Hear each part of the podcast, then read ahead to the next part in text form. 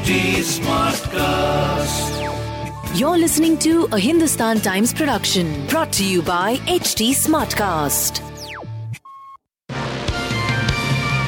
Hello, these are the top news for the day. Qatar has informed India through diplomatic channels that no official invitation was extended to Indian fugitive and Islamist Zakir Naik to attend the November 20, 2022 opening of the FIFA World Cup in Doha and claimed that deliberate disinformation was being spread by third countries to spoil India-Qatar bilateral relations. The formal communique from Qatar came after the Modi government clearly told Doha that New Delhi would be forced to call off the visit of Vice President Jagdeep Dhankar to attend the FIFA World Cup inauguration if Doha had formally invited Islamist Zakir Naik to watch the grand opening of soccer event from Web Box.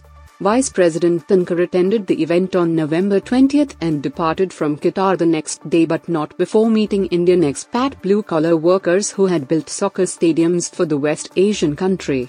While Zakir Naik, a radical Muslim who is wanted by Indian authorities since 2016 for alleged money laundering and inciting extremism through hate speeches, was nowhere to be seen around the FIFA stadium, he is known to travel to Qatar from his refuge in Malaysia. In March 2022, the Union Home Ministry declared Naik founded Islamic Research Foundation (IRF), an unlawful association under the UAPA and banned it for 5 years.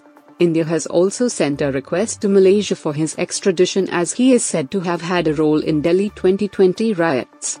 Currently, India is pursuing a red corner notice against Naik by the Interpol. He is banned in the UK and Canada for his hate speeches and is among the 16 banned Islamists in Malaysia.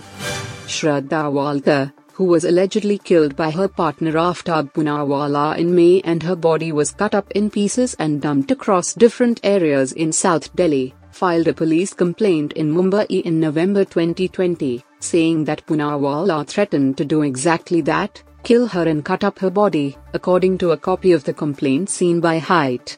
Maharashtra police officials said that Walkar filed the complaint at the Tullinj police station. Delhi police did not comment if the letter was attached to their case files as part of the evidence in their probe into Walkar's murder. In the complaint dated November 23, 2020, Walkar said Poonawala has been abusing her and beating her, and on the day she wrote the letter, even tried to kill her by suffocating her. He scares and blackmails me that he will kill me, cut me up in pieces and throw me away. It's been 6 months that he has been hitting me, but I did not have the guts to go to the police because he would threaten to kill me, she wrote. She wrote that his parents visit them over the weekends, and they are aware that he beats Walkar. According to Walkar's letter, the two were living together and planned to get married soon, but she didn't want to stay with him any longer. Height on November 21st reported how Walkar filed a police complaint against Poonawala but did not pursue the case by getting an FIR registered. During that time, she was working with a sports goods retailer and informed her manager about the physical abuse, the report said.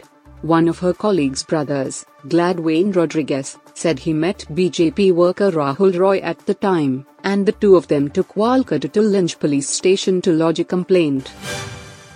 The Bharti Janata Party (BJP) on Wednesday reiterated its demand to sack Delhi Minister Satyendar Jain after a new footage of him being served packed food inside the Taha Jail surfaced. A video of Jain was widely shared on social media last week in which he was seen getting a massage from a man inside his cell, sparking allegations that he was being given special treatment in prison. The Aam Aadmi Party (AAP) leader has been in judicial custody for the past 5 months over money laundering charges. The AAP defended Jain, terming the video as a BJP stunt, and Deputy Chief Minister Manish Sisodia claimed that Jain was injured in jail and was getting treatment. However, prison officials on Tuesday said that the man who was seen in the video clips giving Jain massages was not a physiotherapist but was an inmate accused of raping a minor. First, Jain is not removed as a minister despite being in jail. Now there are people working for him and all facilities are being provided. We don't know how the system is operating, but they have arranged a luxury resort-like facility inside the jail. The television is operational, he is getting packed food, someone is massaging the legs, as if they are in a holiday resort and not in a jail. We want people to see that the AAP, which is busy giving character certificates to others, is itself engaging in characterless actions, Union Minister Meenakshi Lekhi said in the press conference. Many comparisons have been made between Meghan Markle and Princess Diana ever since Meghan and Prince Harry's relationship became public knowledge. Author Tom Bower in his book Revenge, Meghan, Harry and the War Between the Windsors said that Prince Harry hoped that her mother Diana's two sisters and best friend would see the similarities he felt Meghan Markle shared with his mother. But he was left disappointed, the author claimed, as Diana's brother, Earl Spencer, Lady Sarah MacCorkindale and Baroness Jane Fellows and her friend Julia Samuel failed to see the similarities between Meghan Markle and Prince Harry's late mother. Since the Vanity Fair article had increased the Cambridge's suspicion of Meghan, the actress discovered that her neighbour in Kensington Palace had even less time for her, Tom Bower said. By then, Harry had introduced Meghan to Diana's two sisters, Jane and Sarah, and her best friend Julia Samuel. Harry assumed that Diana's family and friends would see a similarity between Diana and his fiancée, the author said. Both, he said, shared the same problems. He was disappointed. No one agreed that his vulnerable mother had anything in common with his girlfriend. More discomforting for him, they thought Meghan would not fit in with the royal family, the author claimed. A 25-year-old man allegedly killed his grandmother, parents and sister at their residence in southwest Delhi's Palam following a quarrel on Tuesday night, a police officer said. The accused has been arrested.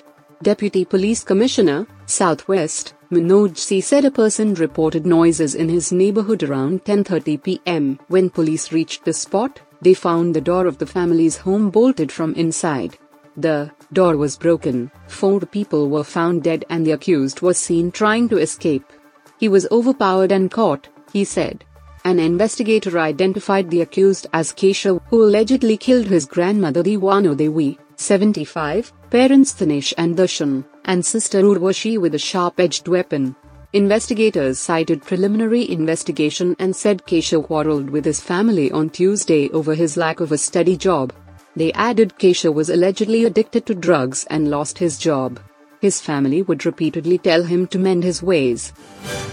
You were listening to the HT Daily News Wrap, a beta production brought to you by HT Smartcast. Please give us feedback on Instagram, Twitter and Facebook at HT Smartcast or via email to podcasts@hindustantimes.com. Until next time.